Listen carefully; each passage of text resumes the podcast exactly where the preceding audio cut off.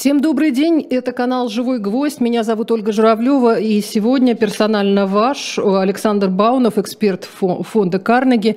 Александр, здравствуйте. Добрый день. А, у меня такое предложение уже начинать подводить итоги года, потому что все равно придется ну. когда-то начинать.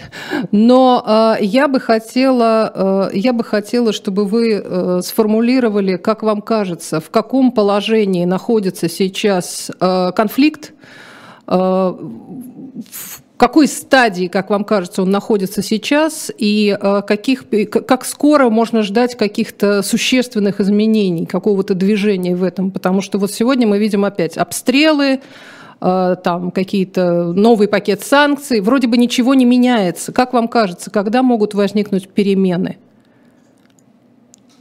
Они возникали несколько раз в течение года, не в пользу России, но из этого не, не следует, э, что мы можем экстраполировать э, ту же самую тенденцию на все следующие события. Ну и под конец года определенная позитивная динамика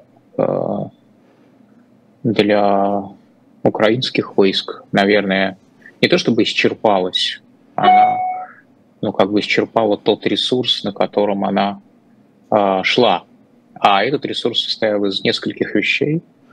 Это, э, безусловно, э, более высокое, ну, вот мотивация, понимание общего дела. Это общее дело и мотивация, связанная с этим общим делом, э, единство тыла и фронта, то, на что все время жалуется в России – националистические провоенные комментаторы, что фронт и э, остальная страна живут как бы отдельной жизнью, и что давайте уже мобилизовывать всю страну. А в Украине этого не было с самого начала. Там было единство э, общего, общее дело, единство фронта и тыла. И даже в определенной степени иммиграции, потому что те, кто уехали, из страны за, ну, разумеется, весьма многочисленными, но не критичными исключениями, старались каким-то образом работать на это общее дело, находясь, я не знаю, в европейской иммиграции или еще в какой-то иммиграции. Безусловно, не забывая о себе, конечно, да, все, все люди. Вот. А, ну, вот эта динамика, э, наверное, исчерпалась ну, с, с, по разным причинам. Во-первых, Путин подогнал людей, и голые фронты перестали быть голыми. Да, это люди гораздо слабее мотивированные, они, э, видимо, на данном этапе хуже оснащены, э, но это люди, и знаете, это люди, которые, ну вот что такое охранник э, в магазине? Да? Это человек, которого нужно уничтожить, убить, побить, связать, чтобы ограбить магазин. Да? Это не человек, который будет оборонять магазин. Вот до некоторой степени, помните, были вот эти разговоры о том, что мужчины, что Россия – это нация охранников в супермаркетах, по крайней мере, русская, русский мужчина, одна из его типических, э, один из его типических представителей, одна из типических страт, это многочисленные охранники, столь многочисленные, что ничего подобного в мире мы не видим. Но вот, если угодно, можно сказать, что эти охранники переместились просто охранять другой супермаркет. Да, они переместились на фронт, их функция в этом не изменилась. Они, вероятно, по крайней мере, не все далеко из них, а может быть большинство из них не способны воевать профессионально. Они не способны э, в каком-то смысле даже обороняться профессионально, но они стоят в дверях этого российского фронта. И чтобы ворваться в эти двери, их нужно убить. Что само по себе является препятствием. Я не говорю о моральном, как я думаю, что для грабителя вооруженного и э, в мирное время охранник, уничтожение охранника не является моральным препятствием. А, или Э, наоборот, для, не знаю, полицейского, который вступает в бой с вооруженной бандой.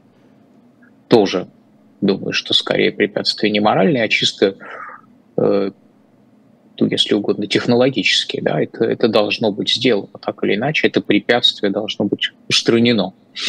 Вот э, эти охранники были перекинуты, можно называть их охранниками, можно придумать еще какую-то метафору, э, в примерно в той же функции охранять э, захваченные России. Да, они в каком-то смысле охранники награбленного, так что, наверное, сравнение с супермаркетом может быть не полностью релевантно если мы имеем в виду честно торгующий э, супермаркет с законный и так далее.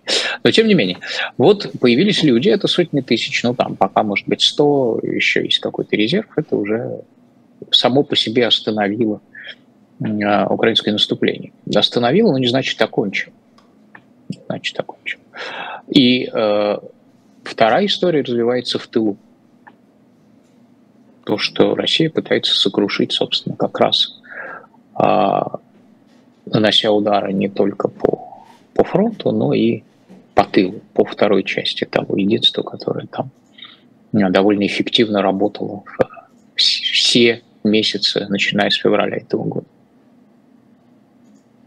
Вы видите какие-то э, существенные подвижки вот в этой э, работе против тыла, против единства тыла и э, фронта? Я имею в виду у украинского. Ну, чисто статистически э, подвижки есть. Да, у вас уничтожено, вернее, повреждено 40, а, а теперь уже после сегодняшнего вроде бы 50 процентов энергетической инфраструктуры страны. И это, конечно, свидетельствует вот о, собственно, о признании э, не то что ошибочным, это полное опровержение собственных слов, произносимых в начале войны.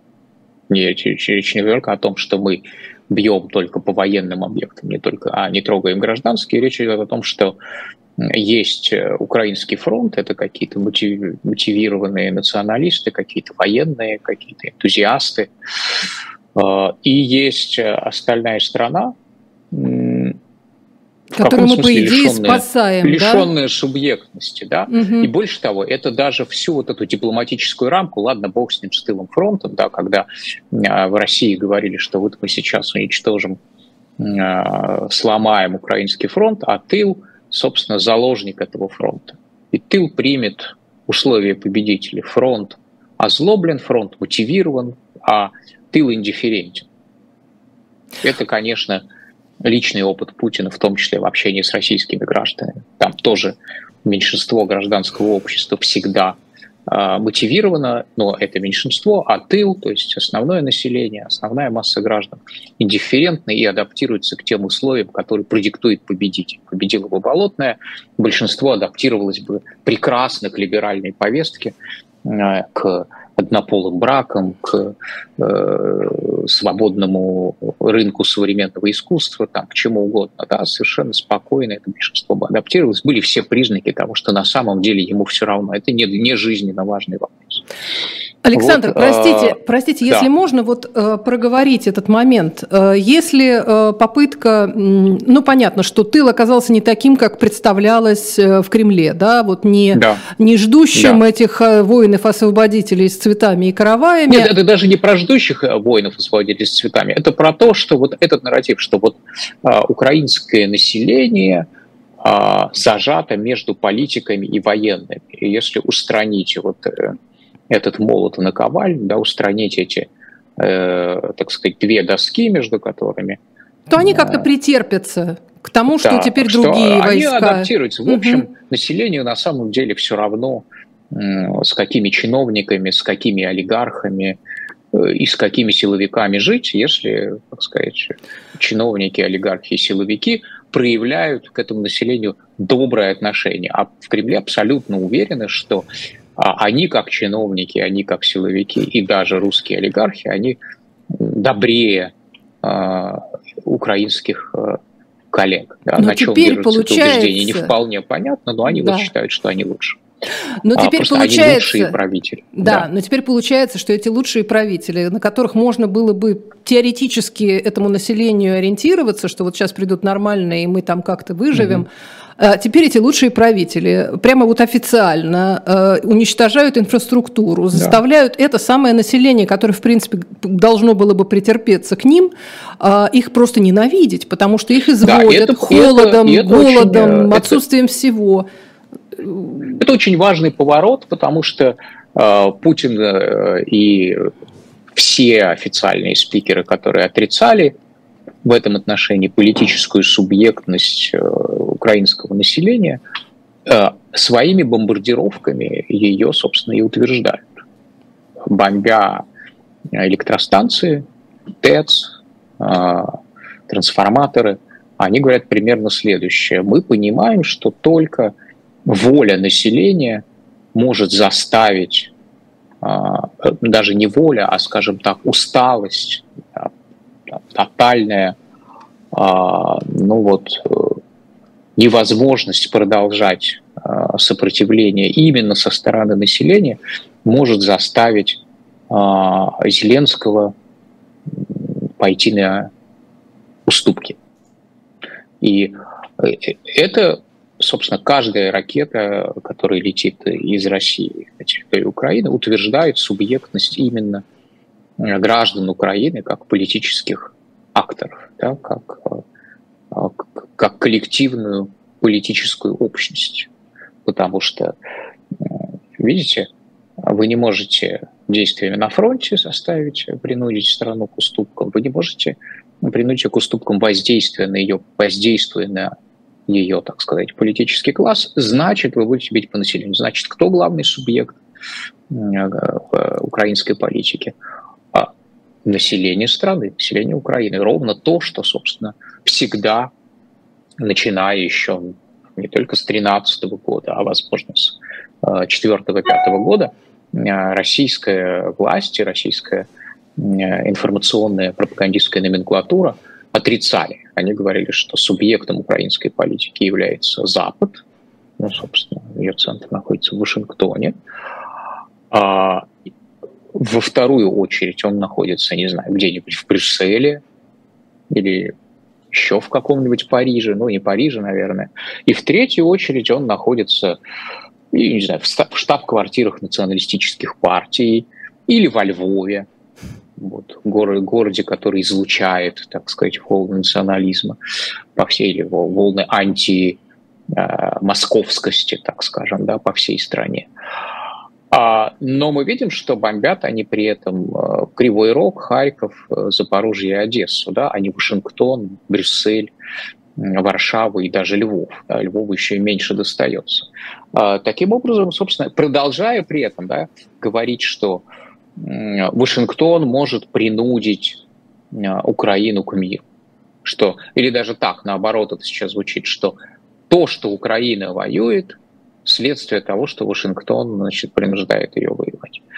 Но, э, еще раз говорю, каждая российская ракета, которая летит в, э, в гражданские цели, инфраструктурные цели в Украине, говорит о том, что нет, мы на самом деле понимаем, что это никакой не Вашингтон, и не Брюссель, не Варшава, и даже не Львов сам по себе, а это вот Харьков, Запорожье, Кривой Рог и Одесса. Они и есть субъекты сопротивления э, России. И именно их сопротивление э, в данный момент пытаются подавить. Как вам кажется, э, это ошибочная все-таки логика? Потому что вот глядя на это, я понимаю, что трудно заставить полюбить себя таким способом. Ну, правда, это очень э, какой-то странный кривой способ э, заставить население скинуть своих э, политиков, э, чтобы что? Чтобы упасть в объятия тем, кто лишил тебя всего? Ну, это странно, правда. Да, это вот парадоксальным образом это сочетается с инерционным каким-то представлением о том, что мы как политики, мы как управленцы и даже мы как э, собственники ваших предприятий добрее, эффективнее, гуманнее, чем ваши нынешние собственники. На чем основано это утверждение в сочетании с бомбардировками совсем непонятно. Непонятно, на чем она была основана до бомбардировок. Ну, чисто теоретически можно себе представить, что она была основана на том, что а, там, в России выше средней подушевой ВВП, да, и выше средняя зарплата. До войны, я думаю, что или пенсия. Да, вот э, на этом основывалось представление о собственной доброте. Ну, мы и понимаем, мы, мы что... разрешаем говорить по-русски и Пушкина любим. Да, мы разрешаем любить Пушкина, хотя э, в момент, когда э, не то что началась война, а она зашла в какую-то необратимую фазу, э, собственно, по новостям об исключении тех или иных имен литературных из украинской программы школьной, выяснилось, что украинская школьная программа в данный момент, да, к моменту начала войны, не принципиально отличалась от российской школьной программы. По крайней мере, те же литературные классики, важнейшие, вот, э, общие вот этой литературы, в том числе русскоязычной, там присутствовали. Там были Гоголь, и Чехов, так или иначе связанные с Украиной, и даже не связанные с Украиной. Булгаков и масса других имен которых сейчас вычеркивает. А, вот. Выяснилось, что они там были. Для меня открытием скорее было, что эти программы за эти 30 лет настолько не сильно разошлись.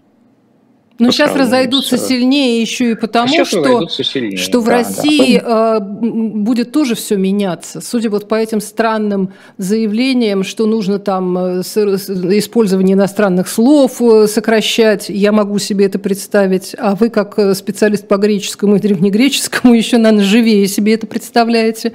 То количество заимствований, которое никто не замечает.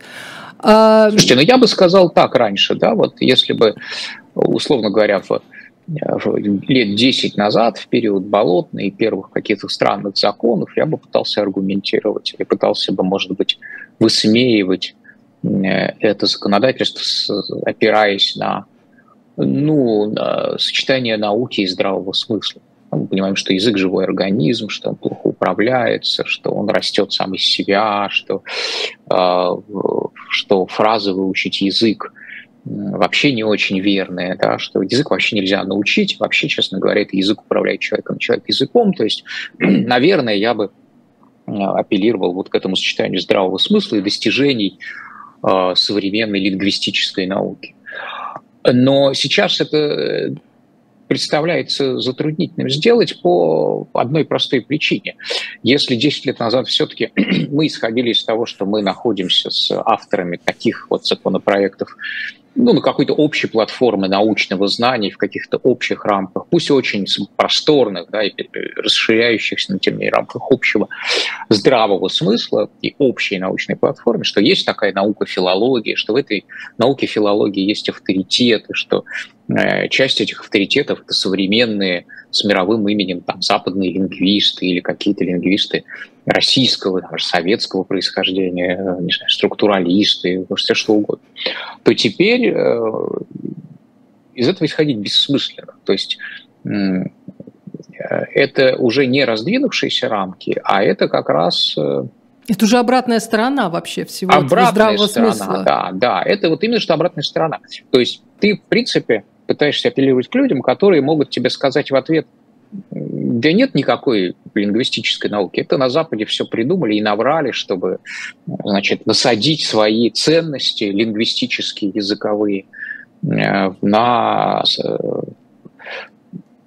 это колониальное все, понимаете, как у нас сейчас говорят. Так и пропа вся запретят. Эта наука, вся эта наука лингвистическая западная, структурализмы все эти, их, и потемни всякие наши, и Левинсоны все, и, господи, кто угодно. И проб, все проб это... на которого, про, памятники ну, да, которому ну, должны стоять повсюду. Да, ну, неважно, да.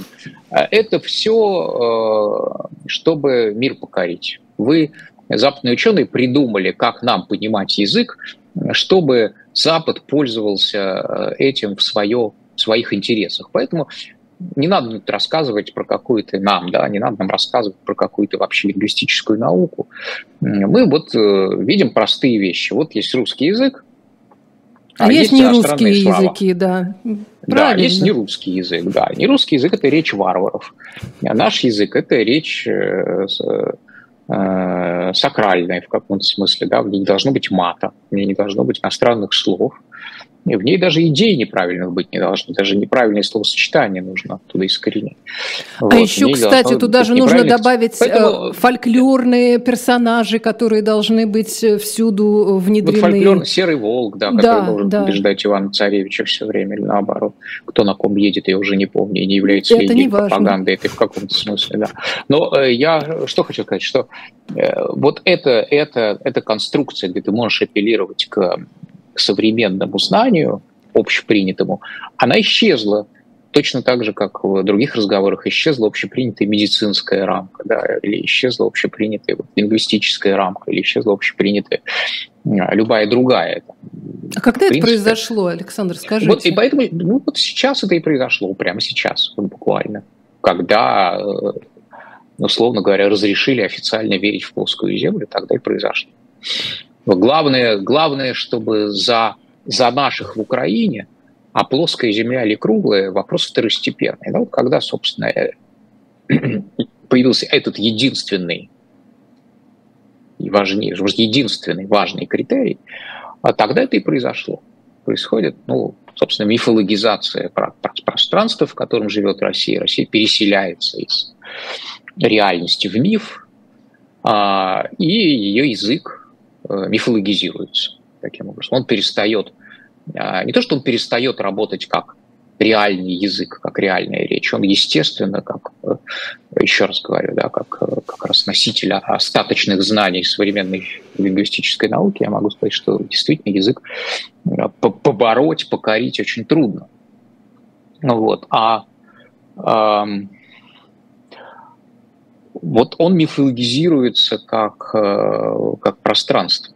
Когда говорят о языке, говорят о неком мифе о языке, а, где есть русские слова и не русские слова, вот, который как-то не то чтобы сам себя пополняет, а который пополняет себя по а, решению депутатов Государственной Думы. Вот. Но это, это же рамка и в истории исчезла. Я могу сказать, например, знаете, кто занимался такими вещами – в языке. Ну, я не знаю, Муссолини. Хотите быть как Муссолини? Это тоже ни на кого не произведет впечатления теперь. А вообще назад, смысл, да. смысл всех ну, вот да, этих вот ярлыков быть... тоже изменился. Понимаете, а почему не быть как Муссолини, строго говоря, а, если, например, все советские дети дружно боролись с силами зла, которые пытаются погасить новогоднюю елочку? А теперь э, эти самые выросшие советские дети с удовольствием гасят новогоднюю елочку. Значит, в одном случае, опять же, ракетами, а в другом случае вот тоже злорадно потирают э, вот руки у тех э, персонажей, с которыми советские дети боролись. Это были разные когтистые лапки. В общем, они потирают свои когтистые лапки с удовольствием говоря, а вот мы вам, значит, не дали газа, или у вас теперь дорогое электричество, и ваша елочка в Париже тоже погаснет так вам и надо, да, то есть вся эта, весь этот огромный-огромный а, слой, огромный, огромное число, а, почти можно, я боюсь оперировать словом большинство, но все огромное число советских детей а, спокойно совершенно гасить чужие елочки, и даже не совсем чужие елочки, да, ну, вообще, по-хорошему, надо и от своей стороне. отказаться. И испытывает от этого совершенно спокойное удовольствие. Да? То есть, если... Поэтому сказать, вы пытаетесь, э, ну, как бы избавлять а, русский язык от иностранных заимствований, как это делал отец мирового фашизма Бенито Муссолини, никому никого производит впечатление, потому что э, все эти люди совершенно спокойно гасят елочки, переходя как бы на силы зла, и некоторые даже делают с удовольствием. С удовольствием. Вот, да вообще я очень многие вещи а, ссылку, изменились. Ссылку нам, да. Я имею в виду, что вот это вот, когда, когда становится э, запретным высказывание типа «миру мир», или «я люблю mm-hmm. своего папу», то дальше уже как бы логика перестает работать обычная, да? Ну да, я и говорю, что бессмысленно апеллировать к этим общепринятым вещам. Нет никаких общепринятых вещей. Это, это пространство мифов в чистом виде. В чистом виде. А, давайте мы прервемся на рекламу, э, потом я еще своими словами кое-что расскажу по части рекламы. Все-таки должны быть какие-то новогодние подарки. У нас, э, у нас сегодня в персонально ваш Александр Баунов, эксперт фонда Карнеги. Э, после рекламы обязательно встречаемся. Хорошо, тогда, тогда рассказываю, да. что есть. Э, значит, э, хочу вам сказать, что если вы еще в силах покупать кому-то подарки или даже самим себе, то вам совершенно точно нужно на shop.diletant.media, потому что там все время появляется что-то красивое. Что-то красивое э, еще из старого, из старого мира, в том числе и иностранные классики, вот как в случае э, Иоганна Вольфганга Гёте. Э, малое собрание сочинений в одном томе, но, видите, изящно, так как-то приятно изданный, хороший такой том, вот сидеть как раз под этой самой немецкой елочкой и как-то не знаю, читать, может быть, страдания юного Вертера, вспоминать какие-то такие вещи. Но есть еще множество, множество и русских, и иностранных э, классиков, э, и, э, и, может быть, менее классиков. А еще обращаю ваше внимание, тоже такой привет из советского детства. У нас на шоп «Дилетант» появилось довольно много томов из библиотеки приключений. Вот той самой, в которой там Кортик, Бронзовая птица, там Рыбакова, в той самой, где там два капитана капитана, записки о Шерлоке Холмсе, и, в общем, все-все-все, но вы прекрасно помните эти тома, они там разноцветные в разных сериях. Э, у меня были там желтые, красные, синие, например, вот и серые. Э, у Уилки Коллинс, по-моему, был «Лунный камень», мне кажется, был серый и так далее. В общем, заходите. Если у вас из этой библиотеки чего-то не было, или вы э, о какой-то именно, о каком-то томе мечтали, заходите на шоп «Дилетант», небольшая копеечка придет на живой гвоздь, и всем будет приятно. А, и всем будет Новый год, и мы сможем а, в дальнейшем еще встречаться с нашими прекрасными гостями, и у нас будет работать камера, там оператор и все, и все необходимое. Возвращаемся. Возвращаемся к нашему, mm-hmm. к нашему разговору. Александр, я, вы знаете, вот пока готовилась к нашему с вами разговору, я вот подумала, а если из этой всей схемы, которые сейчас есть. И вот во многих эфирах, и вы в том числе рассуждали, там, думали, размышляли о том, э, что вот эта вот Россия, как она сейчас есть, да, она э, представляет очень сложную такую сложную задачу, потому что она уже вряд ли станет безопасна для всех для всего, для всего мира. Вне зависимости от того, чем закончатся а, боевые действия, в чью пользу они закончатся, все равно Россия уже как бы вот какое-то зараженное какое-то пространство, а, и его очень трудно исправить и превратить во что-то обыкновенное. А скажите, а если из этой схемы убрать вот лично Владимира Путина, что-то изменится? Но останутся ну, все остальные э, вещи. Понимаете, чем дольше человек э, находится у власти в персоналистском режиме, тем э, сложнее повторить. Вот это то, что действительно, как правило, не удается повторить. Как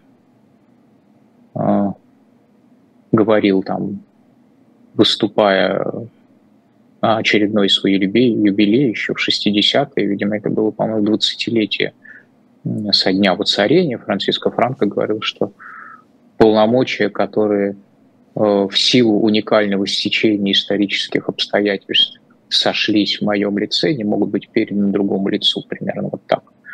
Э, вот но, так но он было. прекрасно в этом смысле а, вышел а, из вот положения. Есть уникальное, уникальное стечение исторических обстоятельств, действительно, связанное там с с 90-ми, на выходе из которых э, Путин получил власть. И таким образом оказался как бы спасителем от бедствий, э, возродителем, восстановителем страны. Э, его определенное количество успехов, везений, успехов, умений балансировать между группами, собирать команду, а главное, все-таки Э, такая концентрация полномочий действительно требует долголетнего управления, потому что, как мы помним, э, концентрация происходила постепенно. Оттягивание всего на себя происходило постепенно. И речь даже не о ручном управлении, ручного управления может быть меньше. Да, там, в какие-то моменты его больше, в какие-то моменты больше делегирования, даже в каком-то смысле ручного управления. То есть брейнстормов, каких-то идей, что нам делать, и на которых вот последнее слово остается за президентом страны, такого, вероятно, поначалу было даже больше.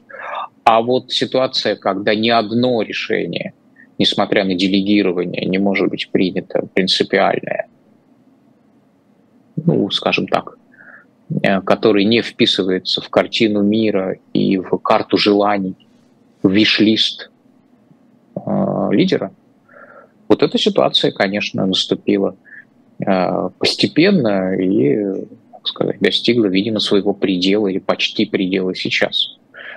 Э, речь идет о том, что у Путина нет помощников, или что он все решает сам, или что он не делегирует. И это все есть. Есть, э, наоборот, даже определенное распыление вещей, потому что не принципиальные вещи, мне кажется, он даже и не контролирует. Главное, чтобы все шло вот в этой выбранной рамке. Но рамку, рамку он выбирает сам, и вот это прямо сам. Ни с кем не советуюсь. И никаких там уже брейнстормов нет, есть one brain, one storm. Так сказать. Буря одного мозга. И вот э, все мы плаваем на волнах этого мозга, на его извилинах. А, и вот это вот, да, концентрация полномочий. Вот она произошла. Не может быть э, принято э, сколь угодно рационально обоснованного Э, решение, которое не вписывается, не, не, не находится в виш-листе президента России. И э, это абсолютная власть.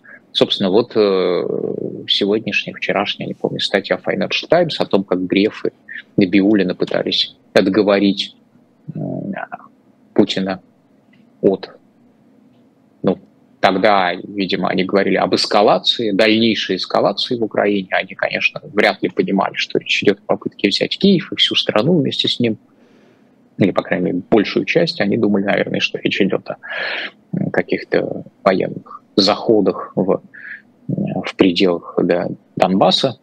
Но, тем не менее, они пытались говорить, и я думаю, что их аргументы были очень убедительны. О, да. С точки зрения, как мы говорим, лингвистической науки.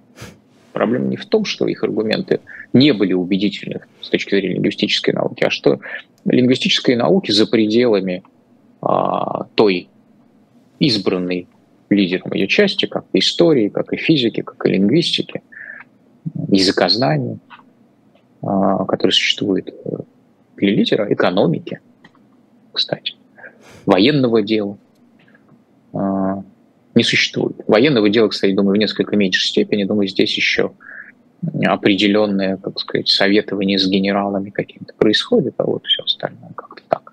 Вот, вот вам рамка. И сейчас такой рамкой является, собственно, достижение результата в, в борьбе против Украины и против Запада. И все остальное второстепенно. Все, все решения принимаются в этой рамке.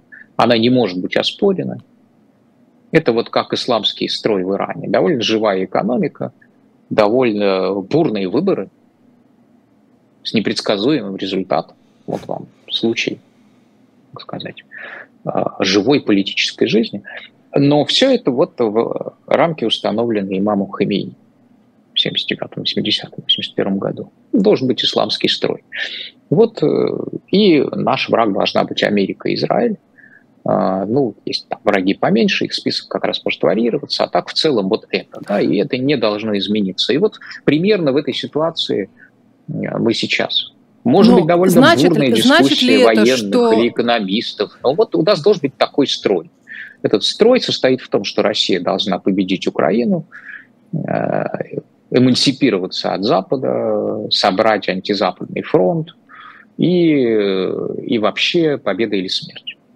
Значит ли это, Александр, что э, если, ну, не знаю, когда-то заканчивается э, ж, ж, ж, как это, физическая жизнь одного лидера, который вот эту всю рамку создал, там все это, все это заложил, значит ли это, что рамка останется и после Путина?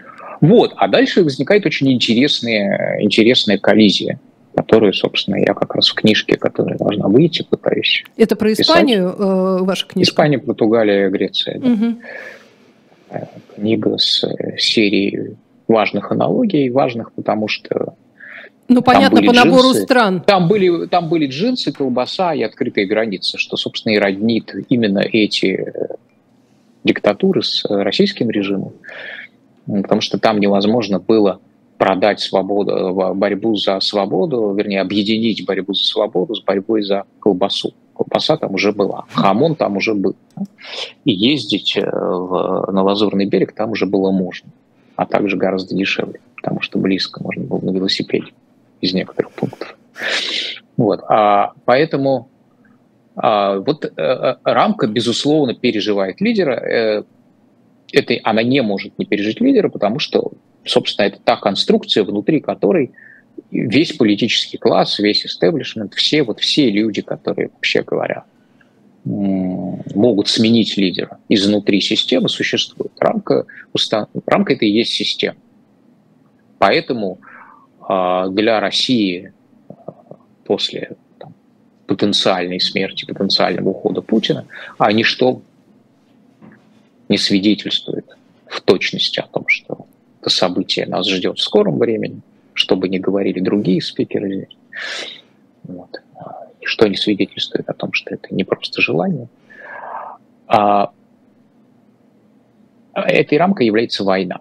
То есть строй Российской Федерации сейчас, мы говорим, что у нее есть какой-то конституционный строй, у нее нет сейчас конституционного строя. Строй Российской Федерации – это война против война с Украиной, война за наказание Украины, за завоевание каких чего-то. Это, собственно, и есть наш политический строй. Да, строй Ирана – это исламская революция, строй Кореи – Чучхе, а строй России – это война с Украиной.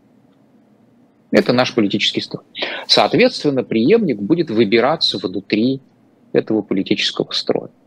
То есть возможен только такой человек, который в эту рамку впишется. впишется. Но дальше у него будет выбор, безусловно. Угу. Остаться в этой рамке – демонтировать эту рамку или ждать, пока ее демонтируют какие-то силы, борющиеся с ним внутри этой рамки, потому что невозможно, еще раз говорю, как а, в этом отношении довольно прозорливый диктатор Франко признавал, передать, ну, кстати, как и Назарбаев, а, признавал, невозможно передать всю полноту полномочий в силу исторических игры, исторических сил и обстоятельств, сконцентрированных в одном – вот этом человеке передать следующему. Да, она не передаваема в этом объеме власть, поэтому рамка передаваема, потому что она как бы а, существует объективно, а, это конструкция, это здание, оно выстроено лидером. Но а, и, и следующий лидер может быть выбран только из числа жителей этого здания. Но мы не знаем, это, может быть, у кого-то из них есть какие-то там Э, этого военного внут, лагеря, внутренней, этой палатки, палатки главнокомандующего. Угу. Да. А, но дальше возникает выбор. В палатке главнокомандующего может начаться борьба, так что мы будем видеть, знаете, на брезенте следы локтей, колен, какое-то движение странное. Вот представляете, когда в шатре полководца вдруг какая-то заваруха. Вот, может, сквозь ткань этого шатра вдруг высунуться какой-то меч, нож, кинжал, порвать эту ткань. Вот. Но в целом вот это будет выглядеть так для стороннего наблюдателя. Но и у преемника, который не получит всех полномочий, будет выбор э, стоять о том, как он будет себя легитимировать.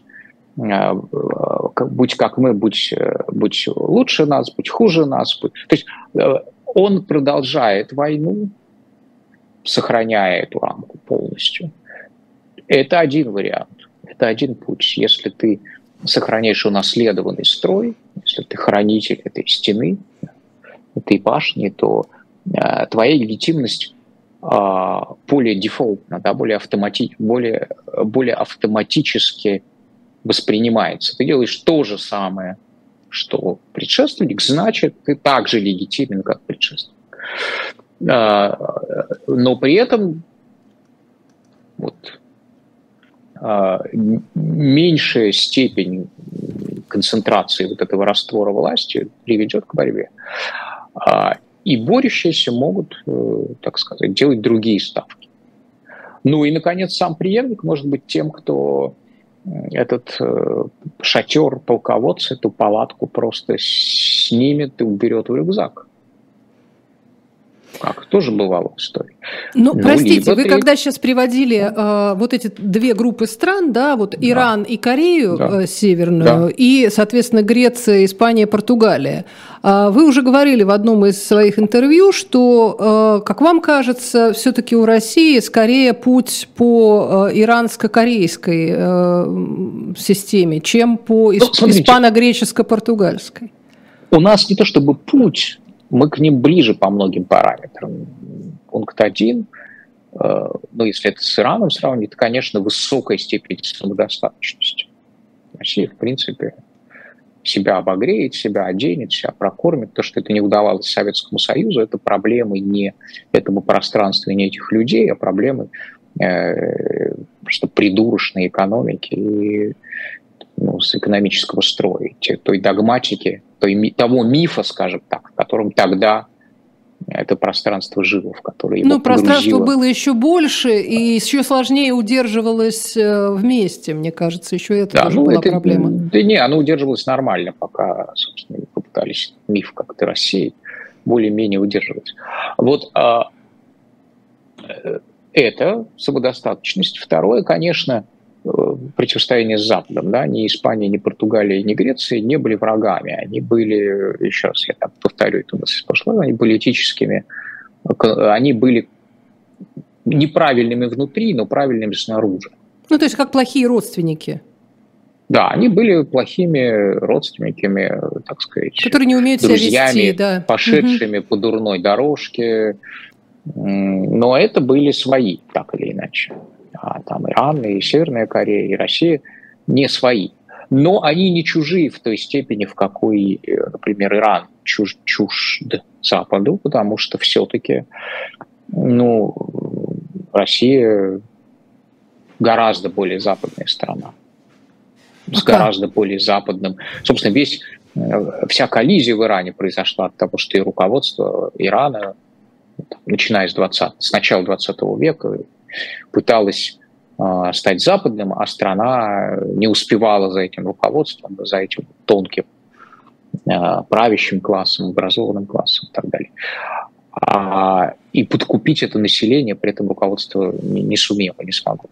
А у нас все-таки есть большая, более долгая традиция западной ориентации, западной самоидентификации российского руководства. Но это началось, собственно, с выбора христианства в качестве религии. Но, правда, Византия сама по себе противостояла Западу как неправильная часть христианства, правильной, ну или наоборот, да, в зависимости от того, откуда смотреть, из Рима или из Константинополя. Но все-таки, да, это ну, как бы э, русский человек, заходящий в западную церковь, видит того же Христа, да, тоже Богоматерь и так далее. Те понимает, если он вообще что-то понимает, те же евангельские сюжеты, картины по ним и так далее. А, вот. Э, но э, действительно у нас сейчас довольно интересный, интересный момент в истории, потому что впервые за столетия и, и, э, не российский народ, а российское руководство отказывается быть Западом. Ну, если не считать какого-то позднесталинского вот такого времени, нескольких лет. Вот это пятилетие между 48 и 53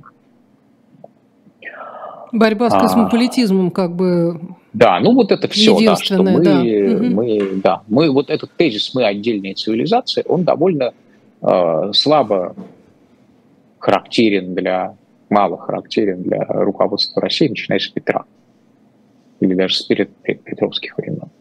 Мы можем воевать с Западом, мы можем противостоять, у нас будут складываться с Западом разные альянсы э, или мезальянсы, но э, вот тезис, что мы вообще не Запад, он ну, скажем так, знаете, вот есть наследие Ататюрка, и вот какой бы Эрдоган в Турции, да, какой бы Эрдоган не был а, мягкий там, или средней мягкости, или средней жесткости политический исламист, а, памятник Ататюрку стоит, а, Ататюрку, Ататюрку стоит в каждом а, городе, дети пионеры несут ему цветы, и любой политик обязан ему официально присягнуть. Это не от, на данный момент неотменимое наследие вот, в этой части. Вот на самом деле вот Петр Первый такой наш отец, да, вот, от него идет традиция того, что Россия – это часть Европы, европейский игрок, западный игрок политический, и что российская элита должна жить одной общей жизнью, так или иначе, с э, элитой, с руководством, не знаю, с правящим классом других западных, а, западных стран. Этот тезис вот оспорен, в общем, в 20 веке однажды при позднем Сталине. Ну и э, можно сказать, что при большевизме, но это так. На самом деле, они же тогда говорили, что мы передовой отряд Запада. Ну они да, же говорили, у нас же был, не Запад, да? У нас же был мы просто, интернационал. Мы просто опередили. Мы, вот, интернационал. Да, мы, пере, мы опередили. Мы, мы как бы э, Европа только ушедшая далеко вперед. Дальше в будущее, да, вперед. А вот что мы совсем не Запад, это, конечно, новое слово. Это делается с некоторым надрывом. Это состояние не очень комфортное для а, а, российской верхушки, потому что на самом деле они не очень понимают, что значит быть не Западом.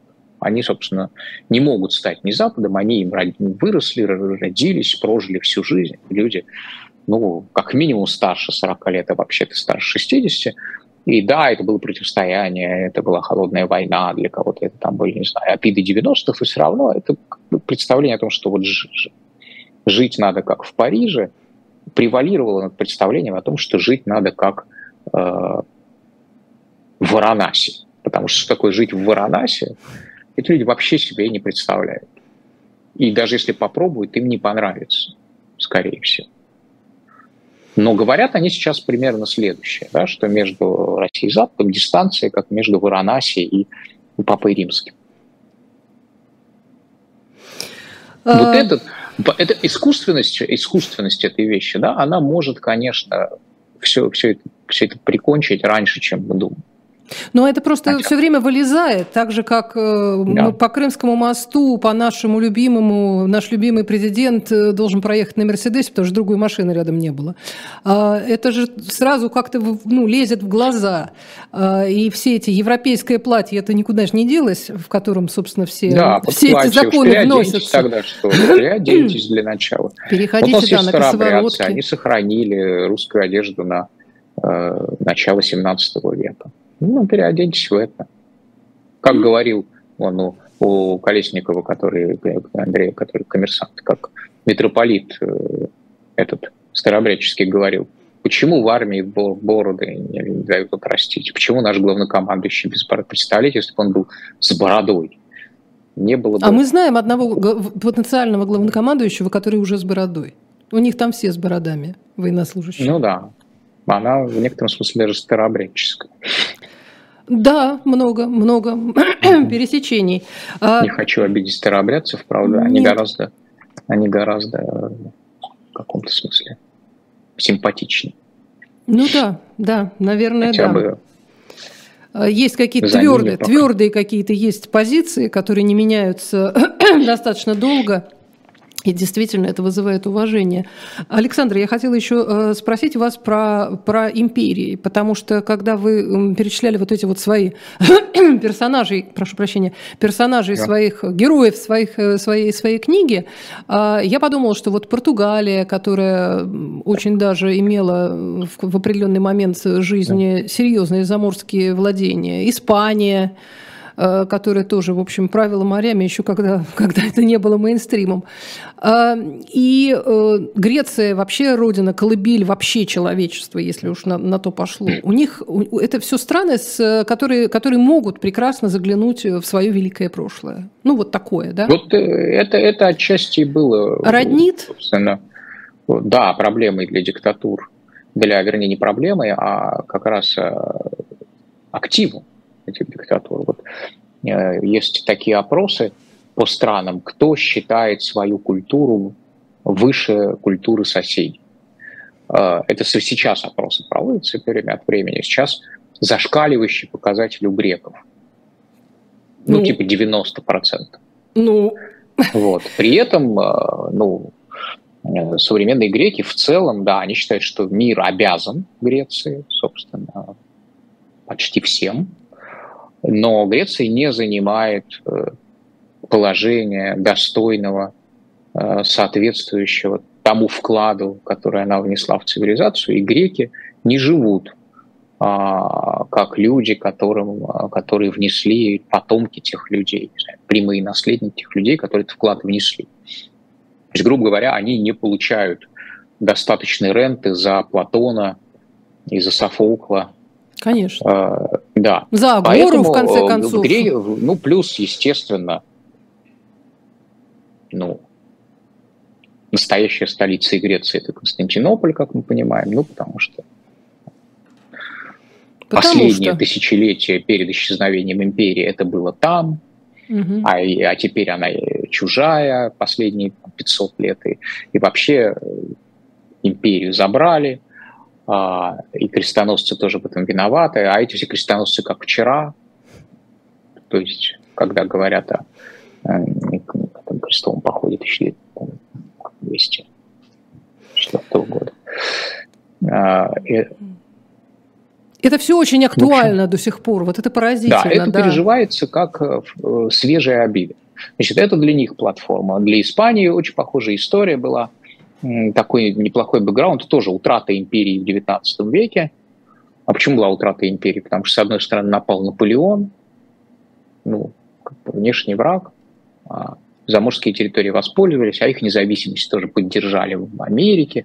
Ну, и это была, конечно, да, давняя история из я имею в виду и, там, с Мексикой, Перу и так далее, а вот гораздо, гораздо более травматичной была свежая история, когда Соединенные Штаты забрали Кубу и Филиппины, и Пуэрто-Рико, да, вот э, американская, испанская война 90, 1898 года, это вот Очень ровно свежо. то, что в молодости, в юности, а многие в зрелости пережили те люди, которые потом пошли воевать за Франк. Потому что э, враги Франка не только коммунисты, он их э, собственно, называл масонами, но масоны это вот э, он, он, конечно, имел в виду и масонов в русском смысле, он был там глубоко убежден, что весь мир пронизан масонской сетью, но э, как метафора это все, вся верхушка, которая, так сказать, а, какие-то интернациональные интересы, культурные, экономические и так далее, ставит выше национальных. Угу. Ну, вот, собственно, ну, в Португалии, в Португалии либеральный, тоже... либеральный Запад больше, чем, э, так сказать, суровую испанскую нацию. И вот потеря этих остатков империи, даже не самой империи, а именно ее остатков э, в конце XIX века, вот и была той травмой, ну, из которой выросла диктатура, в частности. Mm-hmm. Плюс там была борьба за Марокко, ну, Марокко э, северная угу, в том числе угу. Франко помог завоевать, то есть как бы восстановил утраченный престиж армии, нации, вот на этом многое строилось э, в начале и, и, и продолжал строиться довольно долго, но при этом после войны Франко не вел колониальных. Его ни за Марокко, ни, собственно, за Гвинею испанскую. А вот э, Португалия действительно была последней европейской империей до 70-х. Она владела территориями, которые многократно превышали территорию метрополии и говорила всем, что это не никакие не колонии, она никакая не империя, это просто транс, транснациональная португальская нация, повернутая лицом к океану, спиной к Европе, что у нее особая судьба открывать и строить новые миры, что лузитанский мир – это ну, отдельный неевропейский мир, многонациональный, а, многоцветный, равноправный, что в нашей империи нет, э, так сказать, народа колонизатора и народов э, колонизируемых, а в нашей империи все равны, 15 вот. республик, 15 Внешне, сестер, вы же 15, помните. Да, да, и при том э, переоборудовать, переустроить эту...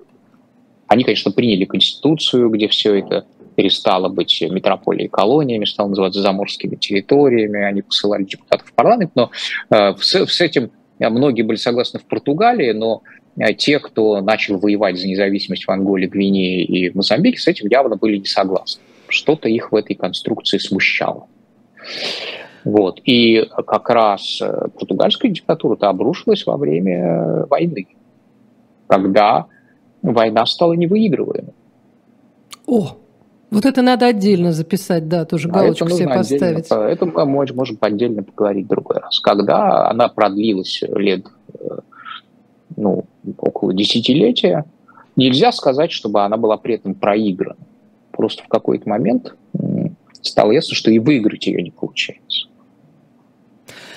Э, к сожалению, нам нужно заканчивать, э, но я хотела просто в как раз хотела у вас э, именно об этом спросить, о том, как изживается вот эта вот империя. Она же ведь тяжело изживается. В каждой стране очень тяжело, как вы вот сейчас нам это показали. А в России, в принципе, есть шанс эту империю изжить? Ну, смотрите, я, во-первых, не, не то чтобы э, использую империю как ругательное слово, да. Нет, это, но это, это просто не, факт биографии. Это не мат, это период, что называется, да. Больше того, у меня есть глубокое убеждение, что если бы малые народы нации имели бы, скажем так, те же ресурсы или те же, ну, я не знаю, Литва вспоминает Литву от моря до моря, вспоминает, да, если представить себе ситуацию, когда у нее складывались бы Э, более благоприятные обстоятельства, и она там не вступила бы в унию с Польшей, не растворилось бы большинство литовского народа в, в польском народе, да, ну и так далее, а просто э, как-то по-другому бы э, ушла за, за пределы 15-16 века, э, мы могли бы иметь э, там, Литву с имперскими болями какими-нибудь. То есть это там противостояние неимперских малых наций имперским большим, как морально-этическое, я не очень как бы готов э, вот в таком в чистом виде поддержать. Да, это в общем случайность. Это, это случайность, это, это, это могла быть Польша, гарантии, это могло быть что, все что угодно. Что малые не вели бы себя как большие, если бы были большими. Наоборот, все доказывает, что дело обстоит ровно наоборот, что если у малых Э, возникает возможность вести себя как большие на локальном уровне, они этой возможностью пользуются, да, или если они вдруг каким-то образом разрастаются, раздуваются до больших. Ну, в конце концов, Московское княжество – это очень маленькое государство Европы XIV века. Очень крохотное, незначительное, понимаете? Ну, вот, так сказать, э, так что размер действительно провоцирует определенные действия, но, но не всегда. Есть и Э, много чего еще, да, есть какие-то ограниченности морями, есть, э, ну, в зависимости от того, кто твои соседи, да, есть соседи, на которых особенно не попрешь. Вообще желание быть обычной страной, оно, видимо, приходит далеко не ко всем и не сразу. Действительно есть, я имею в виду, что среди вот большинства российских граждан действительно распространен не очень, э, так сказать, четко проясненный и, честно говоря, принятый интуитивно на веру комплекс превосходства э, как бы нации как целого, которые все граждане с удовольствием, или многие граждане с удовольствием примеряют, примеряют на себя, причем чем э, как бы зачастую есть зависимость, чем меньше человек погружен в культуру, а, глобальную, современную, в частности, тем, ну и вообще историческую, тем больше он склонен говорить о великой русской культуре и отвечать на вопрос, считаете ли вы свою культуру более значимой, чем культуру соседей, отвечать на этот вопрос «да». Вот с этим как-то надо расстаться. А, нам, к сожалению, надо расстаться с Александром Бауновым, который был сегодня у нас в гостях. Я только предупреждаю вас, что в особом мнении после 16 часов у нас Николай Сванидзе, а э, вести программу будет Ксения Ларина. Меня зовут Ольга Журавлева. Всем спасибо, всего доброго. Спасибо.